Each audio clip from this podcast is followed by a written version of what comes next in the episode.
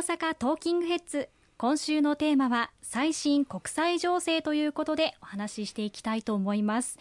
さてウクライナ情勢ですがやはり長期化しそうな雰囲気になっていますよね。そうですね、まあ、当初は、まあ、ロシアのプーチン大統領が2週間もあれば首都キーウも含めて陥落できるんではないかという読みがあったというふうにも言われておりますけれども、まあ、そこまでのロシアの圧勝という形にはならず特に、まあ、東部地域あるいは南部地域以外のところではロシア軍が苦戦をしどちらかというと戦力を、まあ、東部南部に集中させるという形でドンバス地域をはじめ東部南部地域の実効支配を確実なものにしていく、まあ、そうした戦略に変えたんだと思います。そうした中それ以外の地域の戦況は比較的落ち着いて、まあ、首都キーウについてもまた他の地域についても折々ミサイル攻撃などはあるようですけれどもそれほど戦火は広がっていないという状況でありますがしかしながら東部地域南部地域を中心に戦況は膠着した状況が続いている一進一退の状況が続いているというふうに報じられております。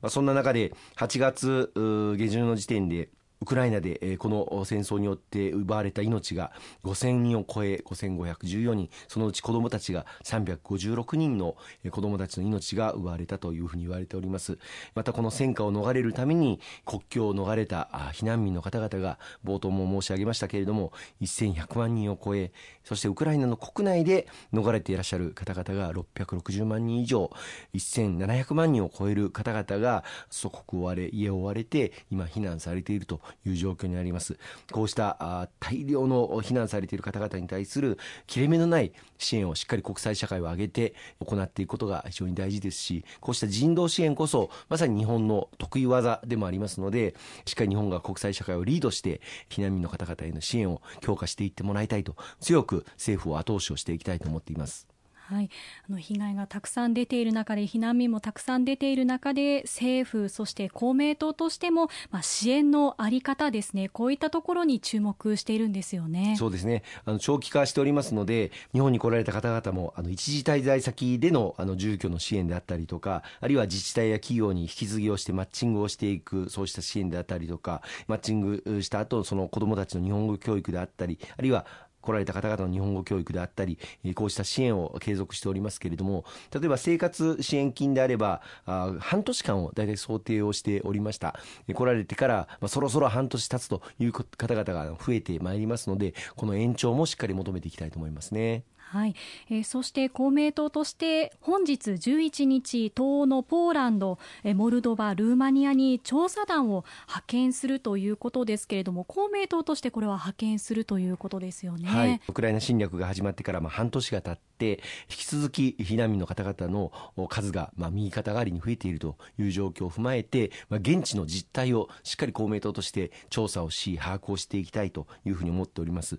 今日あの9月の11日から約1週間かけて3名の国会議員を派遣することになります。団長は参議院議員の谷合正明参議院幹事長ですけれども団員の中には関西兵庫県で大変お世話になっております高橋光夫さん、まあ、彼はもともと外務省の出身でこうした人道支援 ODA などの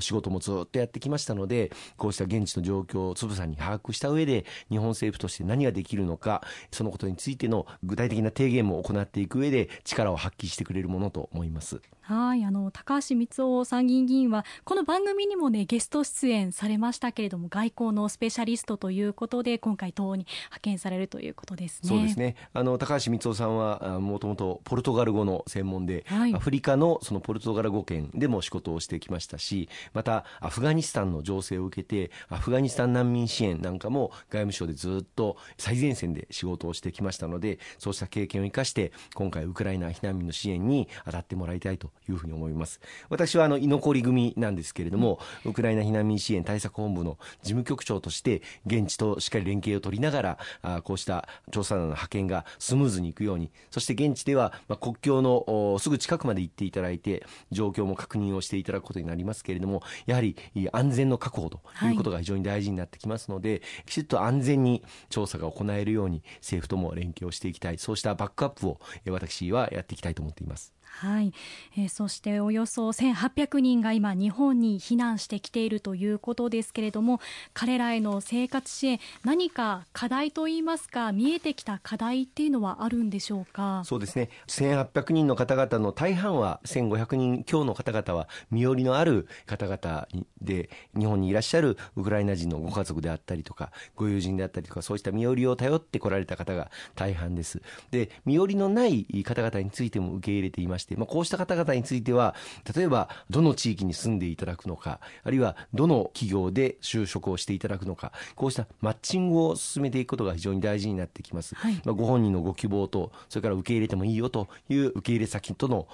ニーズそれぞれを把握をしてマッチングをしていくこと、まあ、これがお互いのニーズがなかなか合わない場合もありますので進んでないということが一つ課題としてある。それからまあ身寄りのある方については日本財団やあるいは現地の企業であったりとかさまざまな支援を受けていらっしゃいますけれどもやはり身寄りのない日本に来られた方というのは何の支援もあの受ける術がありませんので、はい、日本政府が今のところ生活費等をあの支援をしております。で冒頭も申し上げましたけれどもこの支援が、まあ、当面、まあ、6か月程度最初は見込んで支援をしてきたんですがすでに今6か月が経とうとしている方々がいらっしゃいますのでこれをしっかり延長していかなければならない。そのことについて政府として取り組みを今検討していただいているという状況ですね。はい、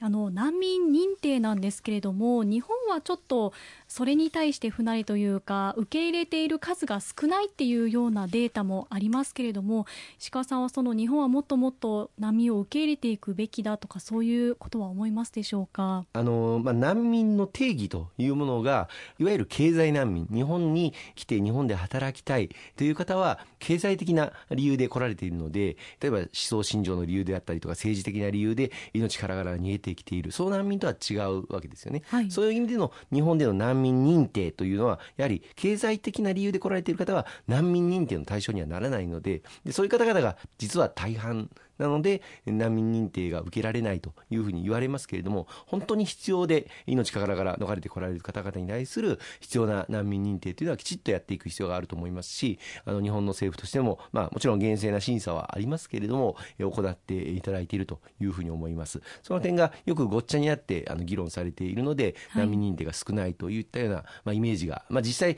政治難民あるいは思想信条の理由として難民として日本に来られる方の数が、まあ、そもそもそんなにいらっしゃらないということからあまりそういう難民認定を受ける方もいらっしゃらないという状況につながっているんですけれどもこれを私としてはぜひともさらに対象をですね拡充していけるようにすべきではないかなというふうに思っています。そうですね、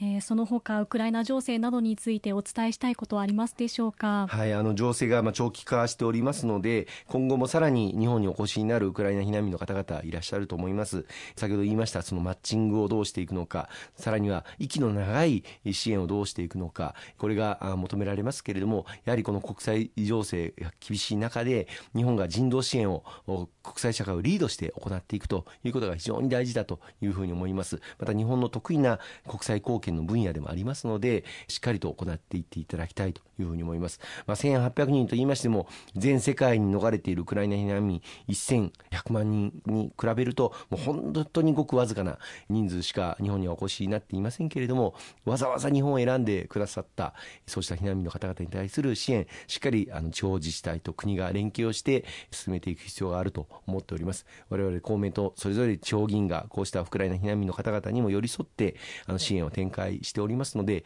しっかり連携しながら進めていきたいと思いますね。後半も引き続きお伝えしていきます。